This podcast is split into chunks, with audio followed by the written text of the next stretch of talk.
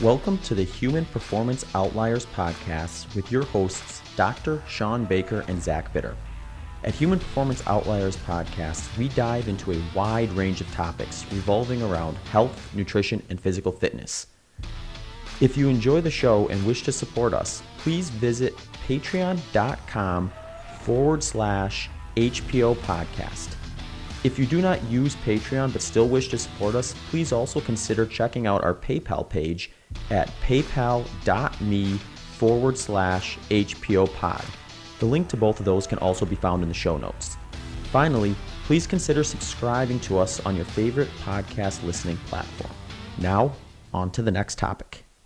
Yeah, we are up. Yeah, we got a busy day today. We got three podcasts we got to knock out. I, I, I was trying to think if we have have we ever done three in a day before? Oh, you know, we've done three in a day one other time. So in the very beginning, I think we recorded the first three or four. Yeah, we've done a triple before. Um, kind of crazy. All right, we're, we're we're experienced at this, and I'm not nearly as worried at this. Yeah, I've got I've got so just because we've got Nevada, then we got Dr. Jay Wrigley, then we got George Henderson down from New Zealand later. But then at noon, I know I got I got to bust out do a do a quick one hour consult, and then we'll get back in in one. So we got we got to knock we got to keep these to about hour 15 a piece. I think today somewhere in there I want to row. I got to get a I got to get a I got to I got to get a 500 meter row in there. I've already done my 300 push ups, so anyway, Nevada, it is a pleasure, and we are recording. Nevada, it's a pleasure having you on. Um, for you guys that don't know, Nevada goes by the Paleo Pharmacist on Instagram, and I'm not sure where else you're located, but you've got just a really unique, interesting story.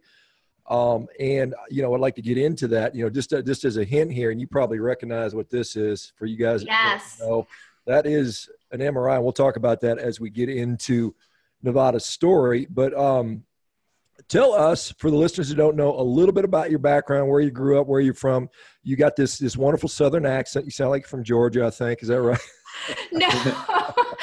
Oh no i'm actually um, from massachusetts. Yeah i know. I'm just messing with you. That accent there. But uh, tell us a little bit about where you grew up where you, what your background is and, and and you know a little bit about your educational background. I know you're a pharmacist and then we'll get into your your story and we'll talk about some of the other stuff as things pop up. You ready zach yeah, let's do it. All right, let's do it. All right. So I grew up in um, Foxborough, Massachusetts. Uh, so it's where the uh, New England Patriots, uh, home base for them, which is uh, what Foxborough is most known for, uh, right outside of Boston.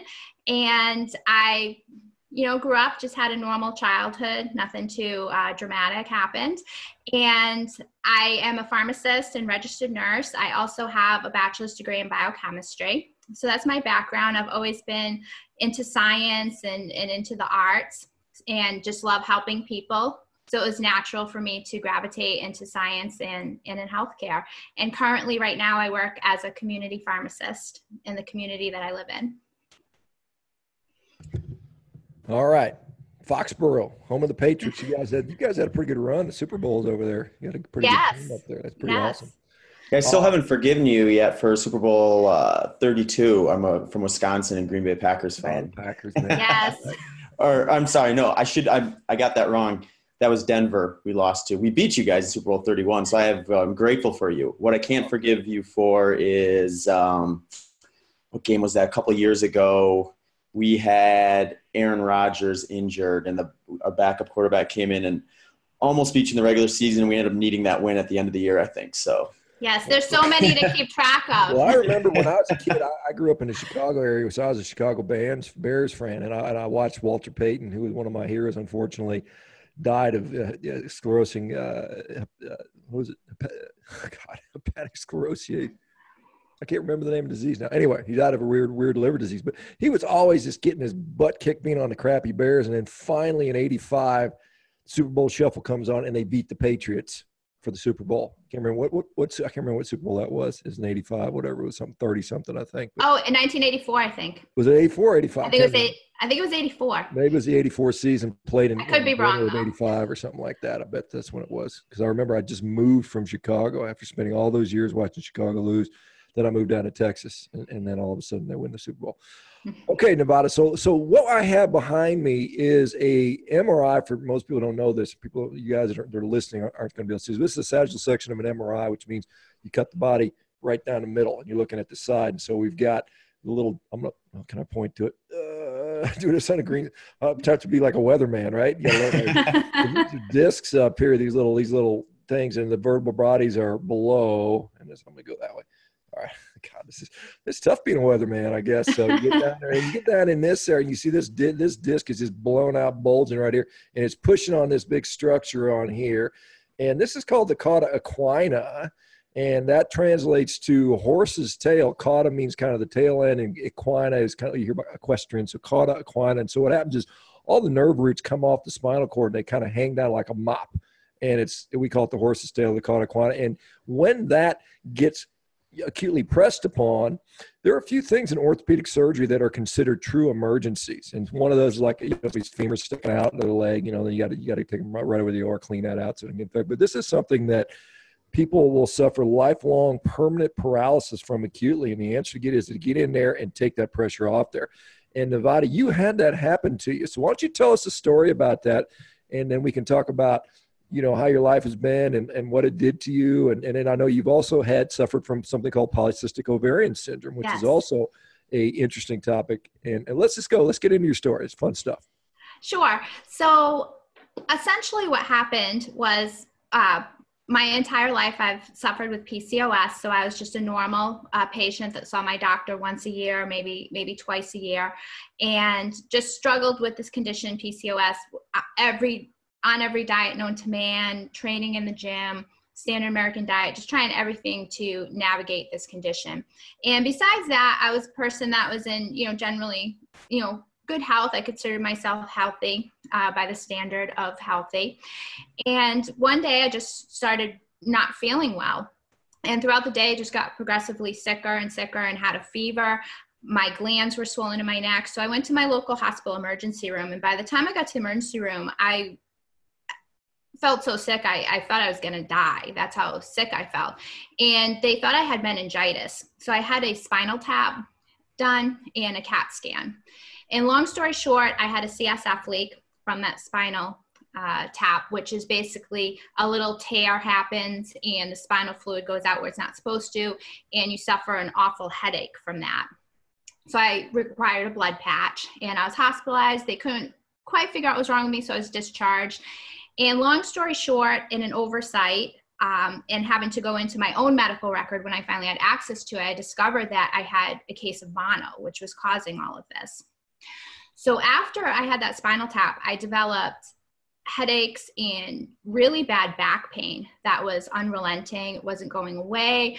I was in and out of my doctor's office. I was doing physical therapy. And it just started to become to the point where it was debilitating. It was inter- interfering with my ability to do my job. I work as a pharmacist, so I have to be on my feet for 12 hours. The headaches were unrelenting. And about a month before I had my massive disc herniation, I started having this ominous feeling, uh, started having uh, trouble going to the bathroom, started having weakness in my legs. I, I, would just be standing, and all of a sudden, I'd have this weird sensation that my legs were going to give out and I would feel like I would have to sit down. And went went into my doctor's office, tested for everything, and back pain just kept getting worse. I was having trouble going to the bathroom. I was thinking, well, do I have a kidney stone? What what could possibly be going on? Had every test. every, oh, sorry. Are you guys still there? Yeah, keep going. I'll just. Okay. Was so had every test known to man and all of a sudden um, it, everything came back normal and all of a sudden i was at work one day and i just started getting the worst sciatic pain i had ever had in my life it was shooting down my leg i noticed my foot was getting lazy and i had to use a motorized cart at the end of my shift to get out to my car so i thought okay i have one more day to work i'm a person that never calls in sick I'm going to go to work. I'm going to call my doctor and you know find out what is going on. Long story short, I woke up the next morning, went to get out of bed and fell. I was paralyzed from the waist down. I had incontinence of my bladder and I was panicking. I knew something was seriously wrong. And the first thing I thought of was I need to get to a high level medical center, which my local hospital, I knew they there was something seriously wrong. They weren't going to be able to handle the situation. So I started going down my phone list and my cell phone, calling everybody on the telephone until somebody finally answered and could come to my house. Took forever to get into the car because I was unable to walk at this point, so I had to be carried. Went to the highest level uh, emergency medical center that was in my area, which was about 25 minutes away. And the paramedics at the hospital had to get me out of the car because I was unable to walk. I was, you know, incontinent of my bladder everywhere. And the emergency room physician recognized immediately there was something wrong with my spinal cord. So I went up for an emergency MRI and by the time I came out of the emergency MRI, there was an ambulance waiting to take me to the next highest level medical center. And that's the first time I heard the term cauda equina syndrome. And the herniation was so large, they weren't sure if it was a tumor, if it was an actual disc herniation. So that was undetermined at the time until I could get to a higher level medical center. And they moved, everything moved very quickly. I was in the worst pain I had ever experienced in my life. It was absolutely excruciating. I was numb from the waist down. I had no reflexes. It felt the only way to describe it is when a limb goes to sleep and then it stays asleep and you start to have pain. It was just, I just couldn't really feel anything. Um, you know, the physicians were touching my legs and asking me if I felt anything. Uh, they turned me over to my side. One of the reflexes that they test is, um, you know, in your in your anal area. I was not able to even feel any of that. I had complete saddle anesthesia. I knew I was going paralyzed at that point. I accepted morphine, uh, which I've never had any medication like that in my entire life. I was in so much pain, and I was told that I needed to have emergency surgery uh, to decompress my spinal cord, that they believed that the disc herniation was emanating from my L5S1. Uh, the L4 was obscured, so they weren't sure if that was also involved, but it was definitely the, um, the L5S1. So I was told I would need emergency surgery. So I was taken into surgery, and I was with it enough to make sure the attending physician would be doing my surgery. Um, and went in and all my neurosurgeon did was a microdiscectomy because my spinal structure was perfect and he didn't want to do anything to uh, disrupt that because um, I'm, i was young. He didn't want to do a fusion, laminectomy. It, it, wasn't necessary. So he meticulously picked all of the disc fragments off of my cauda equina, everything that he could get to safely. And then I spent an excruciating night in the hospital, unsure if I would ever walk again. They were not sure what was going to happen. I was still unable to feel a lot of my legs, uh, my feet still having a lot of numbness and um, it, it, was just an extremely scary situation for me um, it was the worst 24 hours of my life i can't imagine what was going through your mind you wake up you're in a puddle of your own urine and you can't walk and all of a sudden you're paralyzed i mean that's got to be yeah. absolutely a terrifying terrifying experience you know i just i just you know, it's it's just you know to think that that can happen, you know, outside of trauma, because normally we associate this stuff with with significant trauma that, that usually causes this acute paralysis, but this is one of these very weird situations, and so.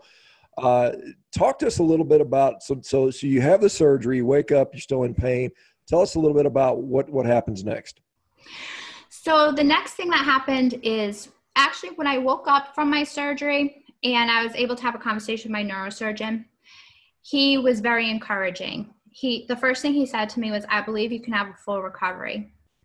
I did not see nerve death. This is going to be one of the hardest things you've ever done in your life, but I believe a full recovery is possible. There was a lot of swelling. I was on high dose steroids after my surgery. Uh, they were doing everything they could to save my cauda equina.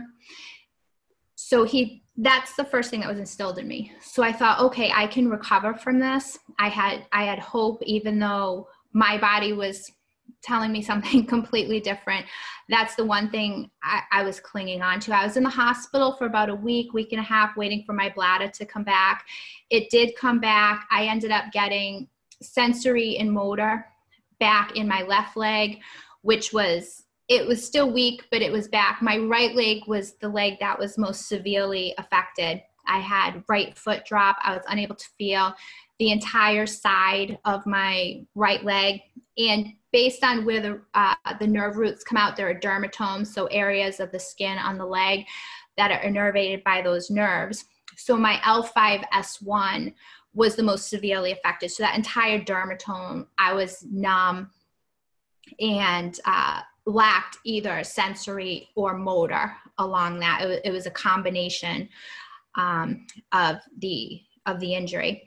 So long story short, I was able to through PT and evaluation get myself discharged home because at this point I just wanted to go home and I wanted to recover in my own home. So I was discharged home with services. So I had an aide that came uh, to help me with bathing because I was unable to get in and out of the bathtub, all the things you take for granted. I had to have durable medical equipment come in into my home, have my entire bathroom set up. I had a grabber because I couldn't pick anything up off the ground. I had a walker, a cane, all sorts of devices to be able to walk. I had a, a, visiting nurse and a, a physical therapist that came to my home. My mom was there every single day checking on me. Everything that you take for granted cooking, going to the bathroom, just walking from the bed to the couch was a ch- was an absolute challenge because I was so weak in my legs from the waist down. And my neurosurgeon told me when I got home, he said, under no circumstances, Google this condition. So the first thing I did, Sean, was I Googled this condition. and that was the worst day. That was my absolute rock bottom. I did not see anything positive about this. Uh, the patient testimonials that I was able to find, nobody was recovering. There was chronic pain, chronic paralysis.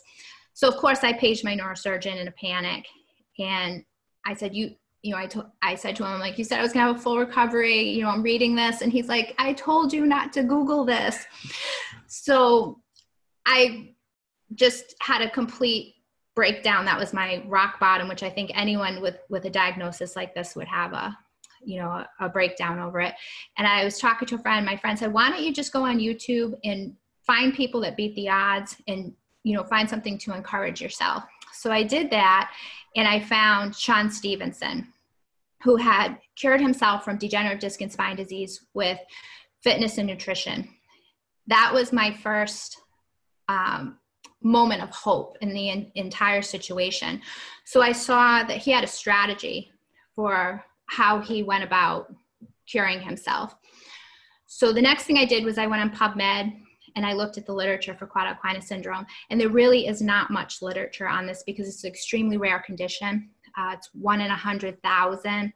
So there's not a large patient population to study. Most patients aren't studied past two years. And what is studied is time to surgery. So optimal time for surgery and recognition, which is is within that first 24 hours, and they looked at bladder recovery. I was diagnosed and classified as acute cauda equina syndrome with urinary retention. So I had urinary retention with um, incontinent overflow because I was unable to feel the sensation of having uh, to go to the bathroom uh, with this. So as my bladder was gradually uh, coming back, I was starting to get back some motor and sensory as the swelling was going down in my cord. I was working with my uh, physical therapist and I looked and I saw, okay, there's not really much in the literature. So, what is my strategy going to be? So, I looked at what Shawn Stevenson did. He used restorative sleep, he used hydration, he used nutrition, and he started correcting muscle imbalances. So, that's where I started with my strategy to somewhat feel in control and empowered in my situation. And then I started looking at what he also did, which is he extrapolated the science that was known and applied it to himself. So I started looking at neurodegenerative conditions, uh, spinal cord injury with an actual cord injury. Uh, there's slight differences in, in the tissue. So peripheral nerves, which the cauda equina is, were capable of regeneration. So I started looking at the literature as far as nerve regeneration and uh, conditions such as MS, conditions um, that peripheral neuropathies, other uh, types of nerve injuries, and looking to see under what conditions can these nerves regenerate. And while there's a lot of complex mechanisms and it's it's still being worked out, I came across the ketogenic diet and Vanessa Spina. I happened to find her on Google, and I thought I have to start implementing the, the ketogenic diet because I was naturally craving fats and proteins. I, and I was craving the um, restorative sleep. I was exhausted after this. I wasn't hungry as much and when i was hungry i wanted the fats and proteins so this these were my body's signals for what i needed to do to heal myself which is what i listened to so i started implementing restorative sleep i started um, hydrating with water because the discs have no blood supply and the annulus my annulus that held my disc in place had ripped from side to side so that can take up to 18 months to two years to heal, uh, according to my neurosurgeon and, and what I had read in the literature. So I needed to also feed myself the raw materials necessary for the healing so that they could get to my disc and spine through the diffusion uh, the hydration and restorative sleep. So that's what I started instituting uh, with that. And I started doing the ketogenic diet. And I felt like my entire life depended on doing this diet correctly. So I reached out to Vanessa Spina, who graciously helped me implement a ketogenic diet for my uh, for my injury.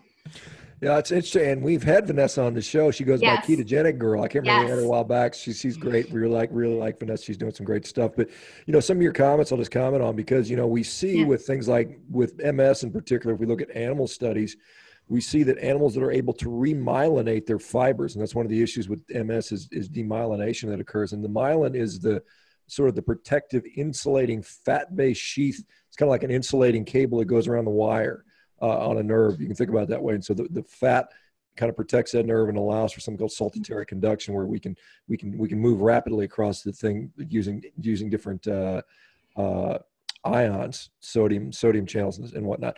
And so what we see is in the literature with animal studies that animals that have MS are unable to remyelinate unless they are provided exogenous cholesterol, which means you got to take some cholesterol in your food. So you're not going to get it on a plant-based diet. And so that's very interesting, at least in animal studies. And so it's just an interesting observation. Um, you know, the fact that you were had had the foresight to say, I need to get to a high level center of care, because you're right. If you go to a little bitty hospital, they're most likely not going to have a neurosurgeon on call and this is a situation that requires you know get in there get it done as soon as possible the quicker you can decompress those nerves the, the, the, greater the chance of recovery. So i'm glad you got in fairly quickly. But but anyway so now you now you've decided to adopt the ketogenic diet. And where, how far along into it were you and where were you at from a from a nerve recovery standpoint when you decided to implement ketogenic diet?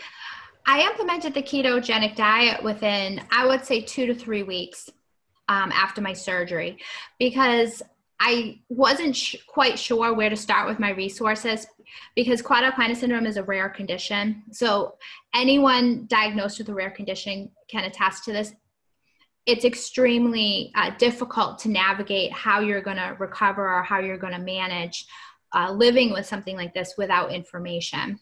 So that's where I started extrapolating the data. I saw that the ketogenic diet was uh, neuroprotective, also uh, preserved motor function um, and some of the literature. So I started it almost, you know, within a few weeks.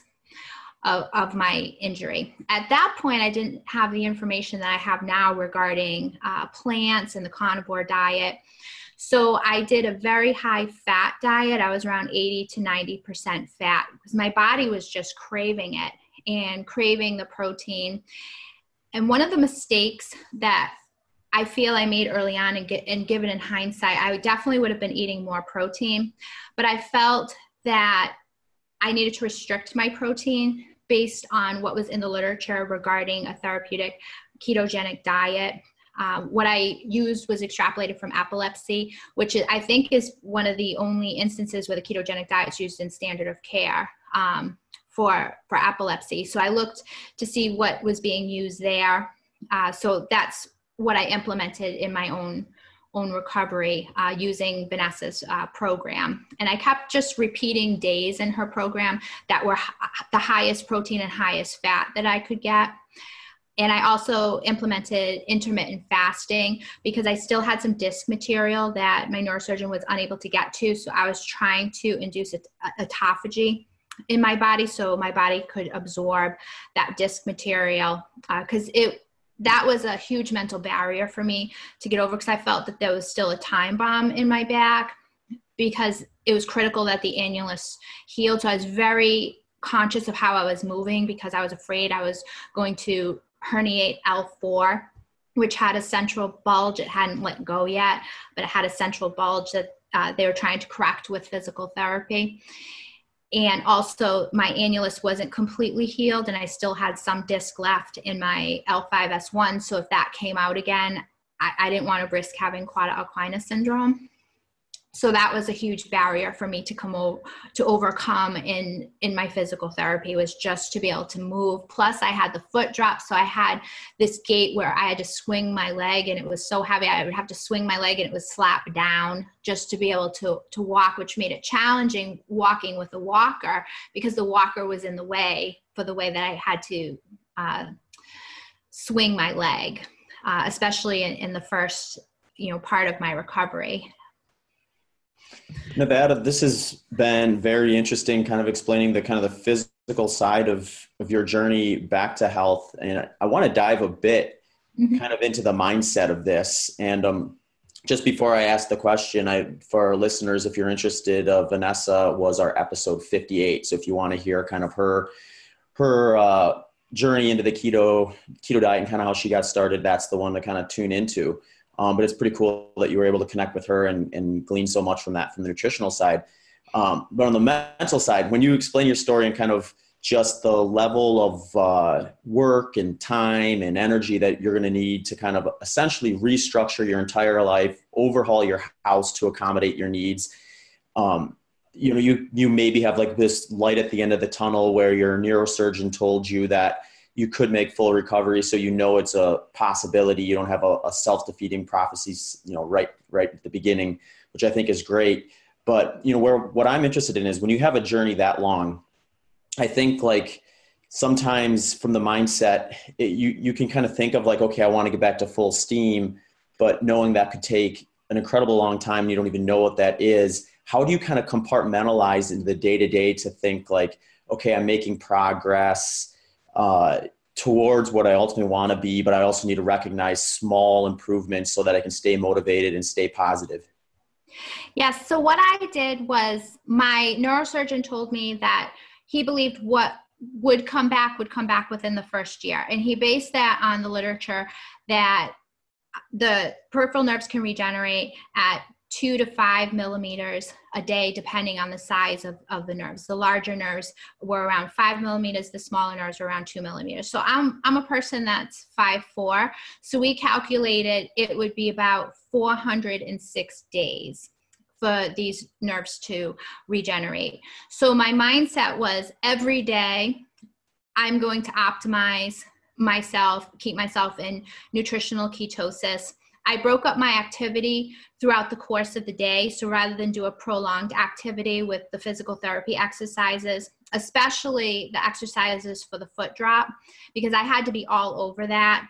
Um, I, I refused to have a brace because I wanted, I didn't want my body to become dependent on anything. So I used special sneakers with an orthotic that helped keep my foot in the up position while I was correcting muscle imbalances.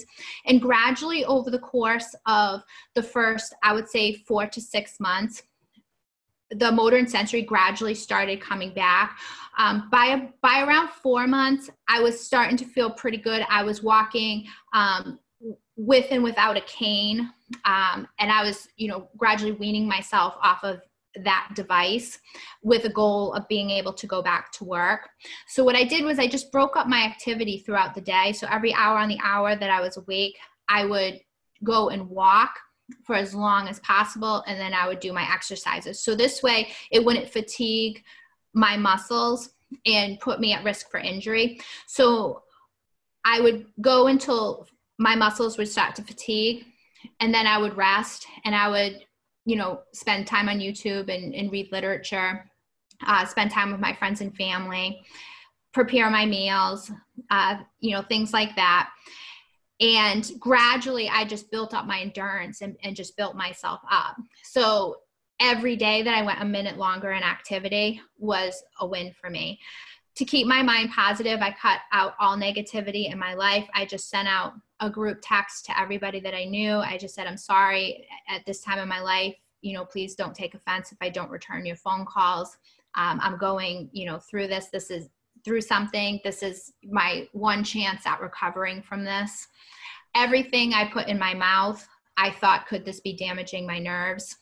So every item of food that I put in my mouth, I felt my life depended on.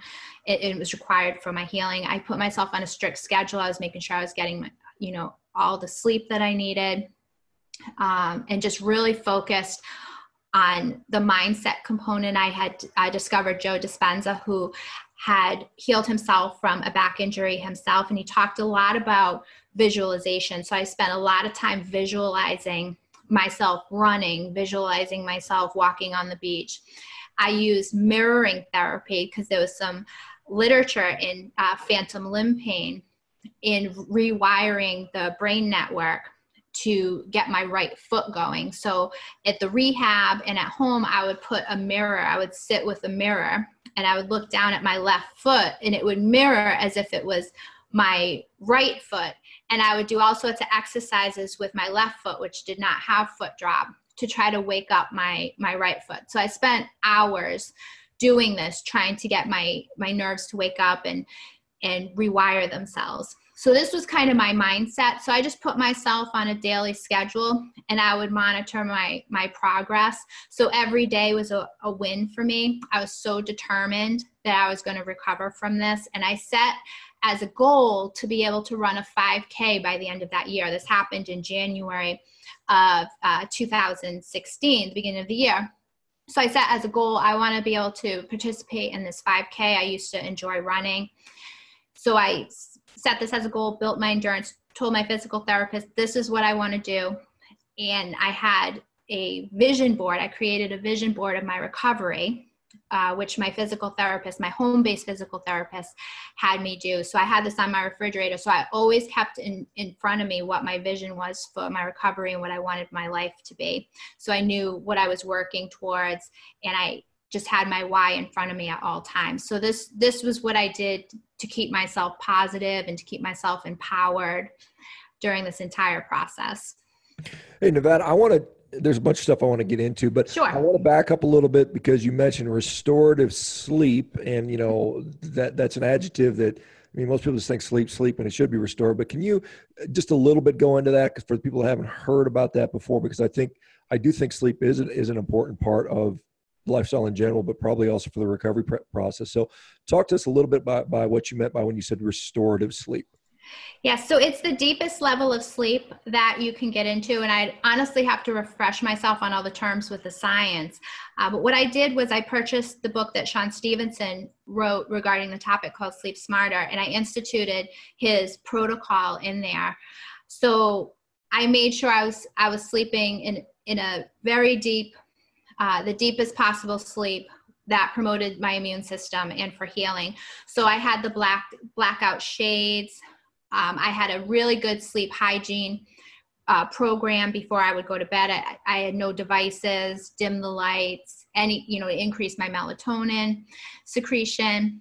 And I would just sleep a good eight to 12 hours. I, I was a person that normally prior to this would sleep maybe four to six hours a night. That was just my natural sleep cycle. But after this happened, I was exhausted and I realized that's one of my body's cues to be able to heal itself is is to sleep so that's that's what i mean by the restorative sleep and, and it's important uh, one of the this is a, an instance where I did use medication because I was having spasticity uh, in my legs, which is uh, Charlie horses. So my muscle spasms were the worst at night. And I embraced them because it, it meant that my nerves were alive and they were working uh, themselves out. But sometimes they would become unbearable. So I did use Valium um, as needed for the first two years of my recovery. Let me ask you, um, you know, I mean, the sleep stuff. Uh, we so, you know, you you get through the ketogenic. You're doing you're doing the recovery. You know, one of the things you, you mentioned was the uh, you know the annulus, which for those who don't know is this little. See if I can point back to my thing. This little this little part that surrounds, like the black the black part that surrounds the the disc and then inside there is water or the nucleus pulposus, which is hydrated. And when we see people get older and the disc starts to deteriorate, we lose we, we lose a loss of water signal in there. So it's just it should be like juicy, like a grape in there, kind of, you know, with the skin around. If you want to think of it like that, like a shock absorber. But um, tell me about your diet and stuff in preceding this, because you know, and in, in my view, I think that one of the reasons this may have occurred may have been just a result of, you know, a particular dietary strategy that we sometimes do. We just don't know any better. And I think that what we eat affects our tissues, and maybe this contributed to this. But tell me about your diet before, and then let's get on to kind of how you've continued to progress. Sure. So my diet prior to that, when I was in uh, nursing school, trying to uh, manage my PCOS, was a standard American diet. I was following everything that I was learning in nursing school, and just became progressively more and more ill. I was gaining weight. I had a pre-diabetes diagnosis about a year before my, when you my say standard American diet, most people think of it's a junk food, garbage diet. What do you, what do you mean by standard American diet uh, in that context? The, the American, food, the American food pyramid, food, food yes. pyramid recommendations. Okay. Yes, the food pyramid recommendations that I was learning in nursing school, uh, nutrition class. So that's what I was following to the T, because I thought, oh, I'm in nursing school. I'm, you know, I'm going to follow exactly what the recommendations are to try to alleviate my polycystic ovarian syndrome. So I was so, implementing what I was learning in nursing school. So that's like healthy whole grains, low fat, fruits and mm-hmm. vegetables, mm-hmm. lean meats, a little bit of dairy. Mm-hmm. Is that is that typically where you, where you were at then? Pretty much. I was I was eating uh, salads, yogurt, oatmeal, uh, the grains, the the wheat bread sandwiches, and I just started gaining weight every year. Uh, wasn't losing. I was working out at the gym all the time. I thought I was living a healthy lifestyle, and and I just I felt um, you know fat, sick, and exhausted all the time. And I was starting to get discouraged because every year I'd go for my physical, I, I would have a weight gain. And then a year before my disc herniation, I had a pre-diabetes diagnosis from the polycystic ovarian syndrome. And my doctor had recommended we'll possibly go on a low carb diet. That might be something to that. And I had done um, the Atkins diet in my early 20s and felt amazing. Uh, this was my first year of college before life happened and everything got really busy. And I went back to the um, standard American diet. But I felt really good on Atkins. And I thought, you know what? I'm going I'm gonna go back. I'm going to do the Atkins low carb diet. And then I discovered the paleo diet hired a trainer at the gym to help me because I thought, well, maybe I'm just training wrong and I ended up losing about 50 pounds, which it was a, a hard 50 pounds to lose. Now for a word from our sponsors. All right, folks, this episode of the Human Performance Outliers podcast is brought to you by ButcherBox. ButcherBox offers you convenience by delivering your meat right to your door with free shipping. They also offer quality by having options such as 100% grass fed and grass finished beef, heritage breed pork, and free range chicken. They also offer value with their goal to make clean meat accessible to as many people as possible by partnering with a collective of small farms. They are able to deliver you the best products for less than $6 per meal. They often run promos on their website for subscribers to get things like free pork or free bacon. If you enter promo code HPO at checkout, you can also knock an additional $20 off your first subscription. So head over to butcherbox.com and place your first order. Now, back to the show.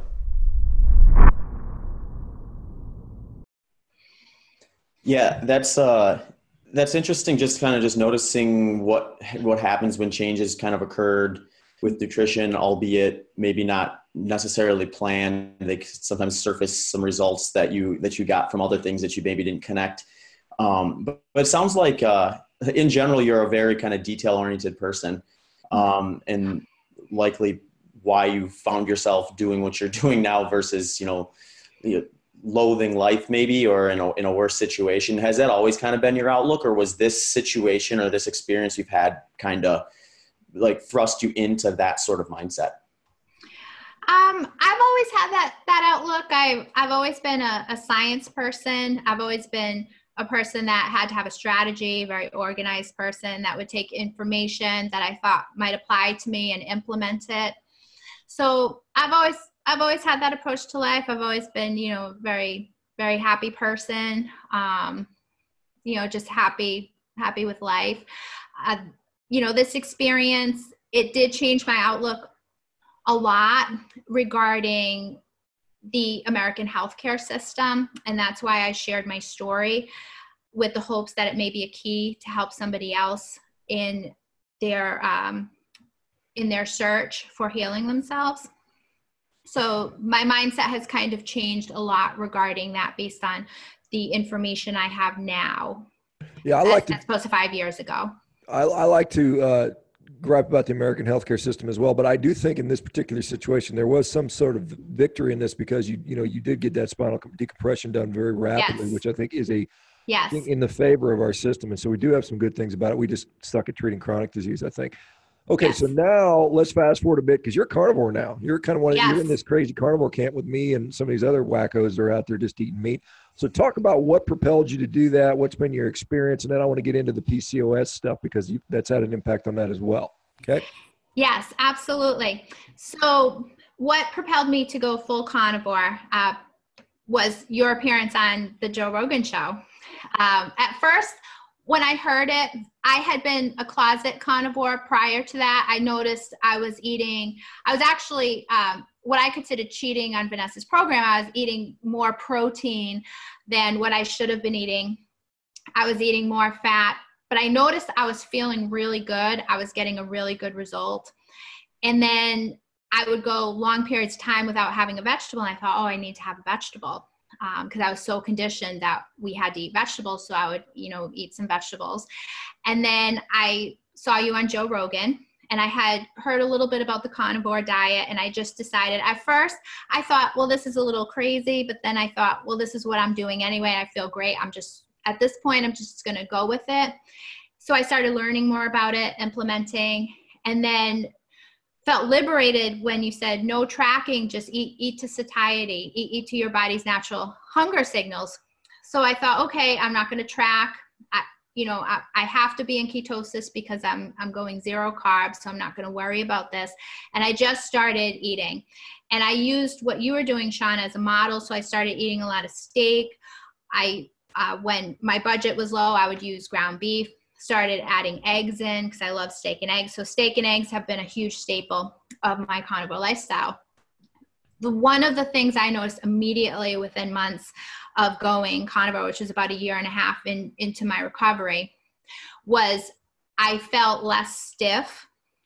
I was having less back flare ups because for a majority of the time I was uh, I tried to keep myself pain and medication free. And by medication free, I meant going without having to use the Valium at night. So I would try to go as long as I could uh, with with with that. So I noticed immediately I was less stiff in the morning. I had increased flexibility. I noticed I was moving better. I noticed my motor and sensory uh, felt better as they started coming back. And this wasn't an overnight process, it was gradually over the course of, I would say, you know, a year, around, you know, the two year, two and a half year mark. So I started feeling really, really good. I started feeling stronger. And I noticed my skin was getting better. I was someone that had chronic eczema my whole life. My eczema what my was disappearing. I was sleeping 100% better. I was, as a side effect, losing weight. I was developing muscle for the first time in my life. I was starting to get muscle definition. And I just felt an overall sense of well being. My digestive issues, which I thought were related to the cauda equina syndrome, because uh, I, I would feel. Um, I would feel like I would have a slow transit time. So I was having trouble with constipation. I thought it was related to my back surgery. That completely resolved itself.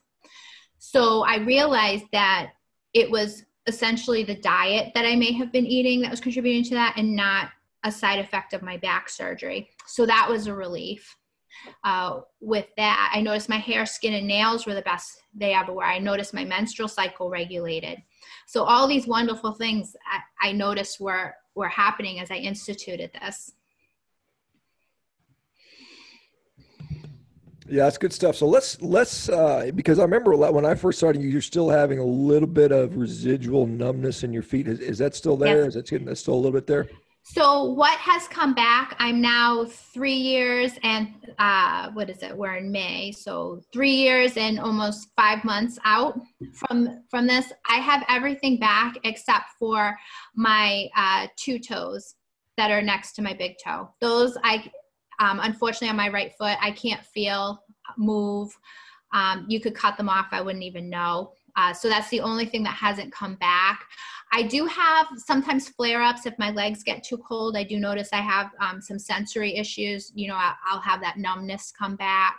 Um, if I move the wrong way or if I train, you know, too hard, uh, it's a sign from my body if I feel um, that flare up a little bit. So I just keep an eye on it. Uh, but for the most part, I have full sensory motor. My legs are the same size. I'm able to jog. My foot drop has resolved. Um, I do have some weakness in that ankle still, which I still, you know, work on with the foot exercises.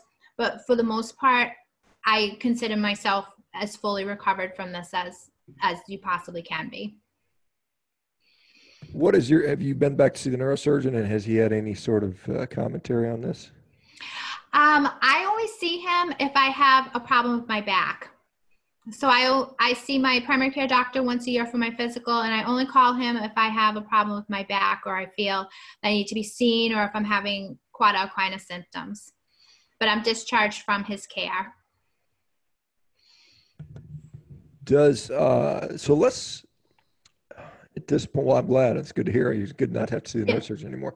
Let's talk a little bit about PCOS because there's a lot of women out there that suffer from PCOS, and a lot of guys don't know what it is. So if you can describe what it is and what's been your experience with it so far? Sure. So PCOS is essentially um, it's a constellation of symptoms, but primarily it's cysts that cover the ovaries and cause all sorts of endocrine uh, disorders, which is basically high androgens. So you have symptoms of a lot of unpleasant cosmetic symptoms, irregular menstrual cycles, weight gain, um, hirsutism. Uh, some women have balding, uh, male male pattern balding. Um, so it it predisposes you to metabolic conditions such as diabetes, high cholesterol, uh, you know, and also high blood pressure. The whole constellation of metabolic syndrome uh, that goes along with that, and there's a component of insulin resistance. Yeah, I mean, there are some people that make the argument, and I'm probably in that camp, that, that it's probably the opposite. It's probably that the development of insulin resistance and metabolic syndrome probably predispose you to PCOS, in my view. And there's probably a male, there's also probably a male version of that, which probably some people consider things like uh, uh, benign prostatic hypertrophy, hair loss in males, and some of these other symptoms. Male and, and you know same thing, body fat with males. They get a similar condition, so it may be related. So, talk to us about because you've had, uh, you know, you've actually put up because you had, you know, uh, ultrasounds that clearly showed you had cysts on your ovary, and then all of a sudden they're completely gone now. And that's since you went carnivore, if I'm not mistaken. Yes. Yes, I had uh, prior to my back surgery, I had an ultrasound. So this was around 2015, and I had cysts on my ovaries, and I had a pre-diabetes diagnosis. I was at my heaviest weight. I was around 220 pounds, and I'm only 5'4". So I, I was, you know, had a diagnosis of obesity. They had they had that listed in my chart. Um, so with that, I after everything settled down with the cauda syndrome, I went back. I had um, transferred all my care over into the medical center that diagnosed me with cauda syndrome because uh, I just wanted everything over there where I had been treated because of their affiliation with the higher level medical center. Uh, where I had my surgery. And I saw an OB-GYN, they did an ultrasound just to, you know, as a baseline to check everything. And to my surprise, there were no cysts on my ovaries. And I had always had, you know, cysts on my ovaries. And because I was so concerned about walking again, Shawn, I had forgotten about the PCOS. So I wasn't even really thinking about it anymore. It wasn't the forefront of my mind. So when I was told I didn't have the cysts on my ovaries, that's when I attributed it to going uh, zero carb because I realized I must be really, really sensitive to carbohydrates and plants. Yeah, I mean, uh, you know, I just I'm just thinking about the healthcare dollars that were spent on you, and, and I mean, obviously you needed the stuff at the time, but I mean, it, much of it could have been prevented. You know, probably the surgical decompression, the rehab stay. I mean, all the treatment post op, the PT was probably in the order of a hundred plus thousand dollars. Probably the studies you've had, the medications. I mean, you probably spent a couple hundred grand on. You know, I mean, obviously insurance covers a lot of it. I mean, that's healthcare expenditures. It probably almost all of them might have been avoidable. I think had we been on a on a, on a non standard diet, you know, on, on a, a, diet like this from the beginning. But, um, you know, again, that's just the system we're in until people kind of figure this out. We're going to be just pouring money down the drain, paying for this stuff. Yeah, I think a lot of it, I think yeah. a lot of it is just um, a lack of knowledge and a, a sure. lack of education. Well, it's a lack of knowledge from the from yeah. the healthcare community on, on the impact of nutrition on, on chronic and, and acute medical medical problems, certainly. Um, so now and you were when did you go back to work in the middle of this because i mean obviously when you just you just got paralyzed you weren't probably working the next week i mean when did work start get back to this and then tell me about um did anybody like start what's been the response to people around you that have seen a kind of a i mean you were 220 back then and now you're very slim you know you're you're much leaner now so somebody's had to notice what's going on they're saying maybe they're like wow maybe if I get caught at quantity too, I can lose a lot of weight. no, um, well, currently my current weight is 127 pounds, which is the lowest weight that I have ever been. And I went back to work around, I want to say between the three to six month mark. Uh, once I had built up my endurance to be able to stand uh, for my shift, uh, which I did have to take breaks, they did put um, an overlapping pharmacist with me when I first went back for the first few months, um, just as I built up endurance to be able to um, stand during my shift, uh, which I was able to do. And um, I'm sorry, what was the other question, John? The, was about the transformation. Well, I'm just wondering what the people that that that around you at work, you know, they had to have noticed you dropped 100 pounds. I mean, you know, I mean, and, and I'm surprised you were 127 pounds when you were a baby. Your mom must have really struggled with that one. If that's just kidding. Yeah, yeah. So, um, so yeah. So people ask me, you know, what what is it that I was doing, and most people uh, knew I was doing the ketogenic diet because I I was a I became a strong advocate for for that way of eating. Um, and now I just let people know I do the carnivore diet. Most people are very intrigued by it um, and, and what it is. So I just explain what it is, why I do it, uh, which is, you know, to protect my nerves and to continue with my recovery. And also that I just feel good on it. I'm a person that has um, I had a constellation of food allergies. I, I was anaphylaxis to tree nuts and shellfish. I had trouble eating certain fruits. My my lips would uh, swell up. Certain vegetables, I noticed that I would have worse eczema when I would eat. Also, um, I tested positive for a gluten allergy, so I knew I was allergic to that. So I had a variety of food allergies. So going to this elimination diet is the best I've ever felt, you know, in my life. So I, I just give people the rationale for why I personally do this and what my personal choice is and, and what some of the science is. And then people that are further interested, I, I give them resources in, in the carnivore community to learn more about it. Has the medical team that you've been working with been pretty curious or open-minded about that approach or how, what, have, what has been their kind of reaction to it? Um, my new my new primary care physician that I had af- after this, he um, he's happy with my recovery. I go in once a year for a physical. Uh, he knows I do the carnivore diet, and he basically just checks my blood pressure, my heart, uh, does a neuro test on me, and sends me on my on my way. Right now, I'm uh, pain and medication free. I take absolutely no medication. That's got to be a great feeling after going through all that. Hey, let me ask you. Let me back up to you know you're on the Vanessa Spina uh, ketogenic diet. I mean, you know, you're you're fighting for your life basically for your for your recovery and your function. I mm-hmm. assume you're not eating uh, candy bars and keto snacks and all that stuff. No. So, what were you including in your diet that would be healthy food that you've dropped now as a carnivore? Because most people say, well, if you're not eating grains and sugar and, and, seed oils, you're good. But I mean, I would assume, you know, if you're on a on a healthy ketogenic diet, well, let's talk about what were you eating then, and and what did you have to drop to go carnivore? Uh, to get the the improvements in the back pain and the other improvements you got?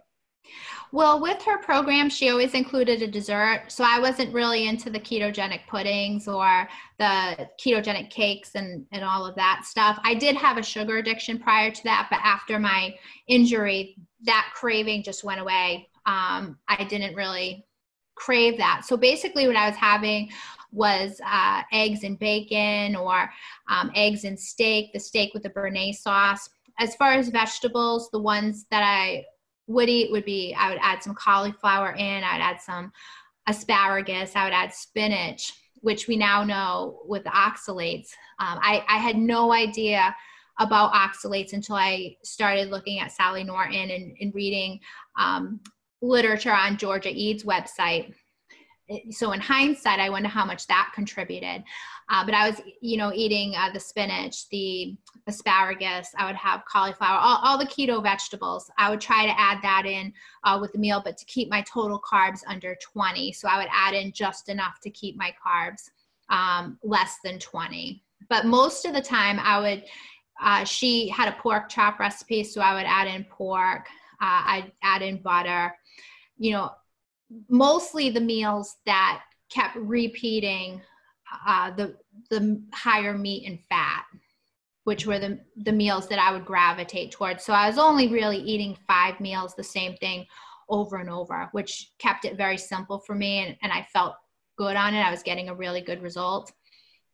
Those damn uh, cauliflowers. I want to put cauliflower in a rice cauliflower. I never thought that stuff tasted very good, quite honestly. I said, just give me some real damn rice. I mean, me, but, but anyway, so it's interesting. Yeah, I mean, you know, maybe there's some goitrogens in the cauliflower and some, you know, I don't know if they have, I can't remember if they have oxygen. We have to get Sally back on to talk about that. But, you know, there's some lectins and blah, blah, blah, all the stuff we've been yapping about, you know. So now you are carnivore. You've been doing this for, I don't know, what, about a year now, about if I'm not mistaken. Uh, over a year. Yeah, a little over a year. Yeah. And, you know, you are you're a pretty good advocate for that. You're up there on Instagram talking about the carnivore diet. Let me ask you, how does that job with what you do as a pharmacist? Because as a pharmacist, you're just you're just handing out the pills, and mm-hmm. you know, do you get in there and, and do you ever see like somebody come up and you're like, damn, if you just go on a damn better diet, you wouldn't need like ten of those pills. How does that how does that work with you at work? Do you ever do you ever get a chance to, uh, you know, I don't know where you work, what the situation is, and I imagine the pharmacy companies don't would probably frown upon you saying don't take drugs, just go eat meat instead. But how, how does that work at work? Tell me about that. Uh, so I have a responsibility to my patients to make sure that they have the best resources and the best information based on their individual uh, healthcare choices. So, several physicians in my community have been advocating for their patients to try the ketogenic diet. So, I have been getting more consultations regarding that because patients are unsure where to start. So, I do provide resources on that. Most of what I do in my position is I do a lot of patient education. So, a lot of patients are on they're newly diagnosed either with diabetes or a, a, chronic condition and they're not really sure what the condition entails or they're overwhelmed with with the different medications and in the standard of care. So I educate them on what the standard of care is. I always add in a lifestyle component uh, for diet um, and nutrition. And then ultimately, it's the patient's decision on what they choose to go with and how they want to manage their condition. So, based on that, based on their dietary choices, it's my responsibility to get them the best resources so that they're getting the best nutrition based on their individual choices. If people are interested in the carnivore diet, which I actually have had some carnivore diet questions uh, recently, actually, there was a, uh, a gentleman that just came up to my counter. He was uh, just shopping in the store and he had seen you on YouTube, Shawn. And he asked me, he's like, hey, do you know about this Shawn Baker guy and, you know, this meat diet? So of course I had resources on that. So I, you know, I gave him resources so he could educate and empower himself. But that that's my approach um, as a healthcare provider. Is it's ultimately up to the patient what they what they choose to do. Um, but I'm happy to give them resources for both sides of the issue so that they can empower themselves and make make their own decisions. Well, let me ask you: if what do you think? Where do you think you would be if you know, you had this Cauda syndrome and the PCOS, and you had your your your you know your surgery, emergency surgery, and you did not change your nutrition. You just kept eating the standard, you know, food pyramid diet. Where do you think you'd be today? To be honest, I don't think I would have the recovery that I had today. Uh, there are many patients that have had similar um, disc herniation and similar time to surgery, similar symptoms that have had not had the recovery that I've had. So I've been searching the literature, searching among the experts, and trying to understand why I had the recovery I had versus other patients that are not having this recovery, I truly believe it had to do with the regimen that I had instituted, um, which was my nutrition, number one, which was a huge factor because I was feeding my body the raw materials that it needed to heal itself. I was doing restorative sleep. I was correcting muscle imbalances. I used my physical therapist and I, we used the protocols from Dr. Stuart McGill, who is a, a back expert for functional training. So that's what I implement to this day because I train every single day. It's part of my medicine, it's part of my back maintenance. Um, informing that muscle fusion to keep my lumbar spine stable so I never have another disc herniation again. So, also the mindset component of the visualization of my nerves regenerating and just keeping myself in that positive mindset and visualizing my recovery. So, all of that combined I think is the reason that I've had the recovery that I've had. But definitely, I it may sound controversial, and I'm not afraid to be controversial, but I believe you know the ketogenic and carnivore diet played a huge role in getting back my motor and sensory function after this. I think too, like to go back to the pharmaceutical question thing, that really the interesting thing to me with your whole story is that it's like the pharmaceutical I don't want to say pharmaceutical approach because it's such a multi-dimensional approach, but that aspect of it was done right. Like you used it when you were in a position where you you kind of had to, like you know, the amount of pain that you must have been in. And some points of that, it's like unquestionable to ask you know someone to go through that like without any any type of support.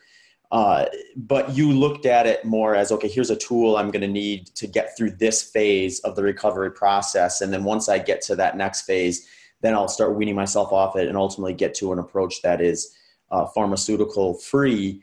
And I think uh, if if that's the way that things were put together and in the process that was taken, we wouldn't have as big of an issue. But unfortunately, there seems to be like kind of these polarizing opinions with it, where uh, it's like pro pharmaceutical. This is something that we need. This is an advancement. This is a permanent thing versus the other side that is like there's no use for this stuff this stuff is horrible it's ruining us and uh, your experience is kind of like a nice middle ground with that yes i think a lot of patients are interested in a natural approach but they're just not aware of what the options are uh, that are out there which is why i think all of the n equals one stories that are being put out there on instagram and, and people that are sharing their individual health journeys I, I think it's very valuable for people in finding resources and finding a starting point to figure this out.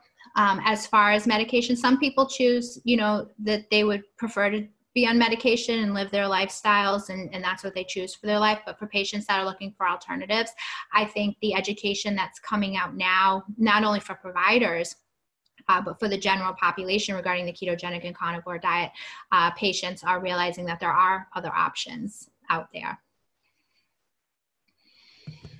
yeah, that's. I mean, I mean that's a good message. I think. Um, so when Paul Saladino and I get our clinic going out here in the West Coast, you're going to come out here and be our pharmacist, but we're going to be prescribing ribeyes. So you're going to have to. Yes. You're going to have to uh, have a little ribeye dispensary behind you or something like that. That'd be fun, wouldn't it? Yes, and and I believe that like, I'm not anti-medication. I believe that there are a lot of life-saving medications out there, and, and patients do need you know medications to manage some of some conditions um, you know so i'm not anti-medication at all. I believe that there is a role and i believe that there's a right medication for right condition for right patient but also to use it functionally for the shortest amount of time as possible. Find the root cause of what's causing a, a patient's illness and, and correct it at the root cause. Yeah, I mean, amen to that. I mean, yeah, there are certainly some good medications that have, that have made a big difference, but at the same time, we we have a uh, society that's dependent upon those chronically for the rest of their life, and I think that's sometimes a model that they want. You know, just stay on yeah. this medicine the rest of your life, and you're you're you're you're guaranteed you know, customer for the rest of the life. Nevada, so you've been um, doing some stuff. I know you just launched a podcast with uh, Chris Chris Donahue, another uh, carnivore person we've had on the show. Chris has had this tremendous 220 pound weight loss and like you has had just a tremendous health uh, you know just transformation just incredible and such a good advocate and so tell us what you have up your sleeve what's going on with you where people can find you um, and that sort of stuff and then you know, all all that all that kind of goodness that Zach usually tells people to tell people. Sure. So my main platform is is on Instagram, and my goal is to create one of the most robust patient resource sites uh, with all of uh, providers and N equals one stories, just connecting people and connecting people with resources, especially for rare, rare conditions, which I've been working on and hoping to have up and running um, in the next month or so. It's been a labor of love. Uh, Chris and I also started a project called the Mind Body Breakthroughs. So we have a free uh, Facebook group, and it's heavily focused on mindset. And because we feel that the mindset component is often absent um, and how do you have a breakthrough for a health transformation? Where do you start? How do you overcome barriers? How do you find quality information uh, to go about and just applying it in, your life? So we have a free private group that we help uh, try to find uh, resources for patients and also give them all sorts of mindset tips as far as you know manifesting your best life and um, working towards a goal every single day. Um, and you know just taking the micro steps to start changing your life because most people are so overwhelmed they don't know uh, where to start with that. And uh, we're hoping to be up and running with our podcast in the next week week and a half. We're working on all the software and uh, aligning all of that. And we'd like to have on guests to speak um, to their mindset. Uh, so that's why we're very interested in having you and Zach on to speak about your mindset for how how did you go about uh, becoming a world champion rower? What what went into that? Um, you know, how do you how do you handle adversity and turn adversity into a positive versus um, you know going down the rabbit hole of despair? Uh, so that's that's what we're uh, hoping to bring to the table and, and offer for people and, and help people in that aspect. I don't know about Zach, but uh, delving into my mind might be scary. Mine could be depending on what point of the hundred mile race you dive into it. but no, it'd be a, it'd be uh, our pleasure to come on and, and, share some of that stuff. I think that's one of the most intriguing things that I hope people take away from your journey is that mindset part of it. And uh, I think if there's one clear thing that came out from that, it was you kept positive, you kept focused, you didn't you know, think self-defeating thoughts. I'm, sure you had self-defeating thoughts, but you recognized them and clearly redirected when you needed to. And, and because of it and a, a host of other things, you found yourself where you are today. Yeah, I just kept myself, you know, as positive as possible. So when I was, you know, going for my walks and activity, I was listening to podcasts with people that had beat the odds and listening to their strategies and, and things that they implemented. So I constantly had positivity flowing in my life. I kept my circle very small. Uh, when I was going through this, I had my mom around me um, and also my dad, who we actually lost to a massive heart attack a year after um, my surgery. Uh, we lost him suddenly, uh, but my parents were a huge support uh, to me when I was going through that uh, with positivity and you know just telling me you can do this, uh, which is basically what I needed to hear every day um, with somebody to say you can do this, Nevada. Just one, and I, I should have brought this up earlier, but just yeah. on, on that thing with your mom, because your mom went carnivore, or is, she did, is, and she lost a lot of weight and stuff as well, if I'm not mistaken. Yes, my mom and my mom and I it was around the time I believe you were on Joe Rogan. My mom, as part of um, dealing with her grief of losing my dad, she decided to grow this garden, and the garden was loaded with nightshades. And we actually refer it to as the summer of nightshades uh, because I was in keto maintenance at that point. So I started eating, you know, more vegetables from her garden because I thought, oh, this is, you know, all natural. We both ended up having massive back flares um, and just felt absolutely terrible. And that's when I happened to hear a lecture with Georgia Ede about the neurotoxicity of nightshades. And then uh, we saw you on Joe Rogan, and that kind of uh, tied everything together for us. And my mom decided she wants to do the carnivore diet too, and she is in the best shape of her life. She works with a functional strength trainer. Shawn, she has a bicep. You are the whole reason she is on Instagram. She follows everything that you put out with the carnivore diet. Uh, she's very well versed in all the topics. She's a steak and eggs girl. Uh, and with all of the nose to tail information now, she started to add in some fish. And we're very excited to get her bone density results because she's had osteoporosis her whole entire life. She's going uh, for her test, I believe, in a week and a half. So be very curious to see what her results are from that. Well, yay, mom, and tell her tell her hello from me. That, that's Yeah. wonderful to hear. Zach, I got- we got to meet back in 20 minutes to do Jay Wrigley. I'm going to go jump on a rowing machine. I'll probably be out of breath when I come back, but I'll see you in a little bit. Uh, uh, Nevada, thank you so much for coming on. It's been a Oh, thank you so much. And Shawn, I just want to say thank you so much for your role in my recovery and for doing what you do. Thank well, I'm you. glad I could help. I'm glad this craziness helps some people. Anyway, uh, I look forward to meeting you in person soon, Nevada. Yes. Okay, Zach, I'll see you. I'll see you right before we get ready for the next one. Perfect. And thanks again for coming on, Nevada. Oh, thank you so much, Zach. Appreciate it. Hey folks, Human Performance Outliers podcast is growing, and due to the growth, we are looking to take on some new sponsors. So, if you feel like your company or organization would be a good fit for our audience, please do not hesitate to reach out to hpopodcast at gmail.com. Thank you. Thank you for listening to this episode of the Human Performance Outliers podcast with hosts Dr. Shawn Baker and Zach Bitter. If you enjoyed the show, please consider following us on social media and checking out our websites. Links to those can be found in the show notes. Also, if you have any questions or comments, please do not hesitate to shoot us an email at hpopodcast at gmail.com. Thanks again for tuning into the show.